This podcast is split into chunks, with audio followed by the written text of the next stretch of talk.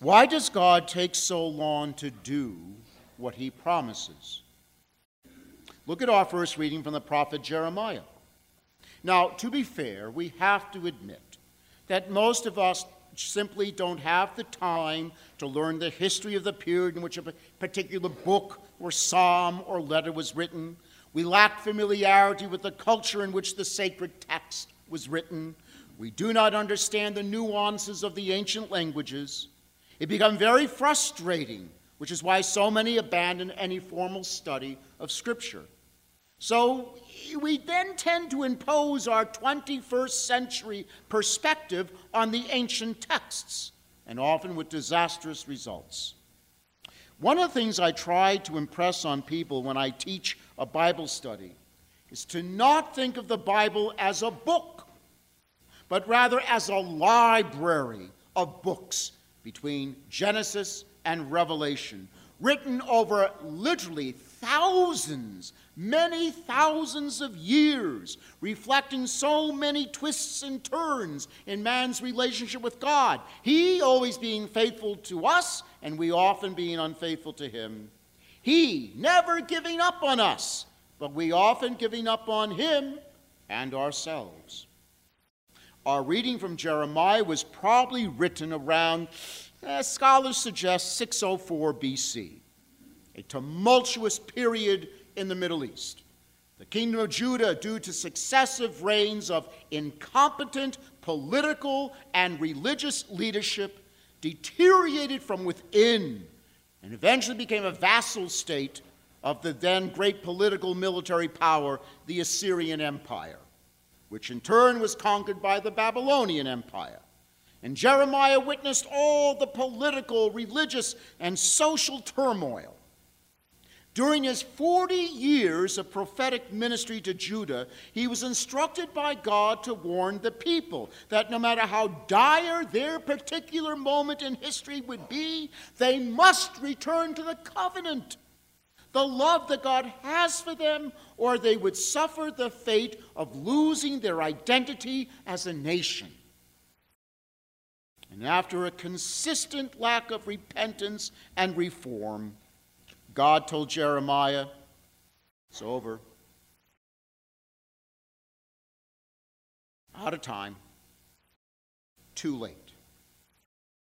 The hearts of the people said God would not return to him until they hit rock bottom. Isn't that often true? He would have to cease to be a nation. He will have no place to worship. They will be driven into exile. That was to be their purification. And it happened in the summer of 587 BC. King Nebuchadnezzar of Babylon took Jerusalem, destroyed the temple, and sent the cream of Jewish society into exile in Babylon with the express goal of having that generation assimilated to Babylonian culture and religion. And Jeremiah lived to see it all. He died in Egypt around the year 577 BC. God, however, instructed Jeremiah to give the people words of comfort as they suffered their humiliation in exile. They who abandoned God, violated his covenant with him, paid lip service to him, grew lukewarm toward him, can still have hope that God will, quote, raise up for David a just shoot, close quote. In other words, God will keep his promise. The throne of David will remain secure. The Jews will have a nation. It would, however, take centuries, generations, for the prophecy to be fulfilled. And you have to wonder if many, struggling to barely survive, believed in these words? How many wondered how long it was all going to take? How many grew disillusioned that the promise wasn't happening fast enough? When they heard the promise, did they allow it to go in one ear and out the other? Preoccupied with the demands of life, like so many of us do? How many devout Jews passed from this life wondering if the promise was ever going to be fulfilled? Now jump to the gospel. How many today believe in Jesus' words, and then they will see the Son of Man coming in a cloud with power and great glory? It has been 2,000 years since Jesus made that promise. How many in the past, how many today treat those words as uh, pious religious sentiment and not the ultimate historical reality that is to come?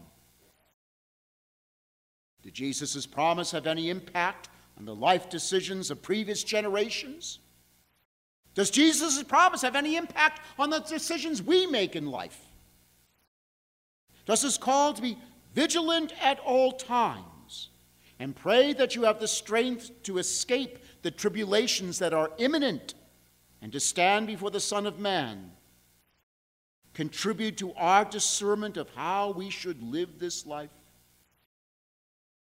As the passage of 2,000 years to say nothing of the nonsense mumbled by religious quacks and false prophets, dulled our hope in his promise. We are very odd creatures. Unlike any animal, we are designed for eternity, but we are trapped in the demands of time.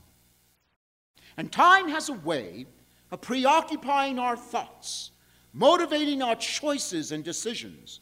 We know that each moment of time is precious, irreplaceable. We'll never get it back. And so it's not at all surprising we are so fixated on managing our time, making time productive, carving out time, moaning that we do not have enough time.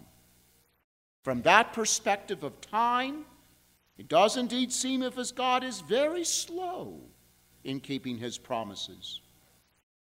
But because we are creatures designed for eternity, we have a rare ability.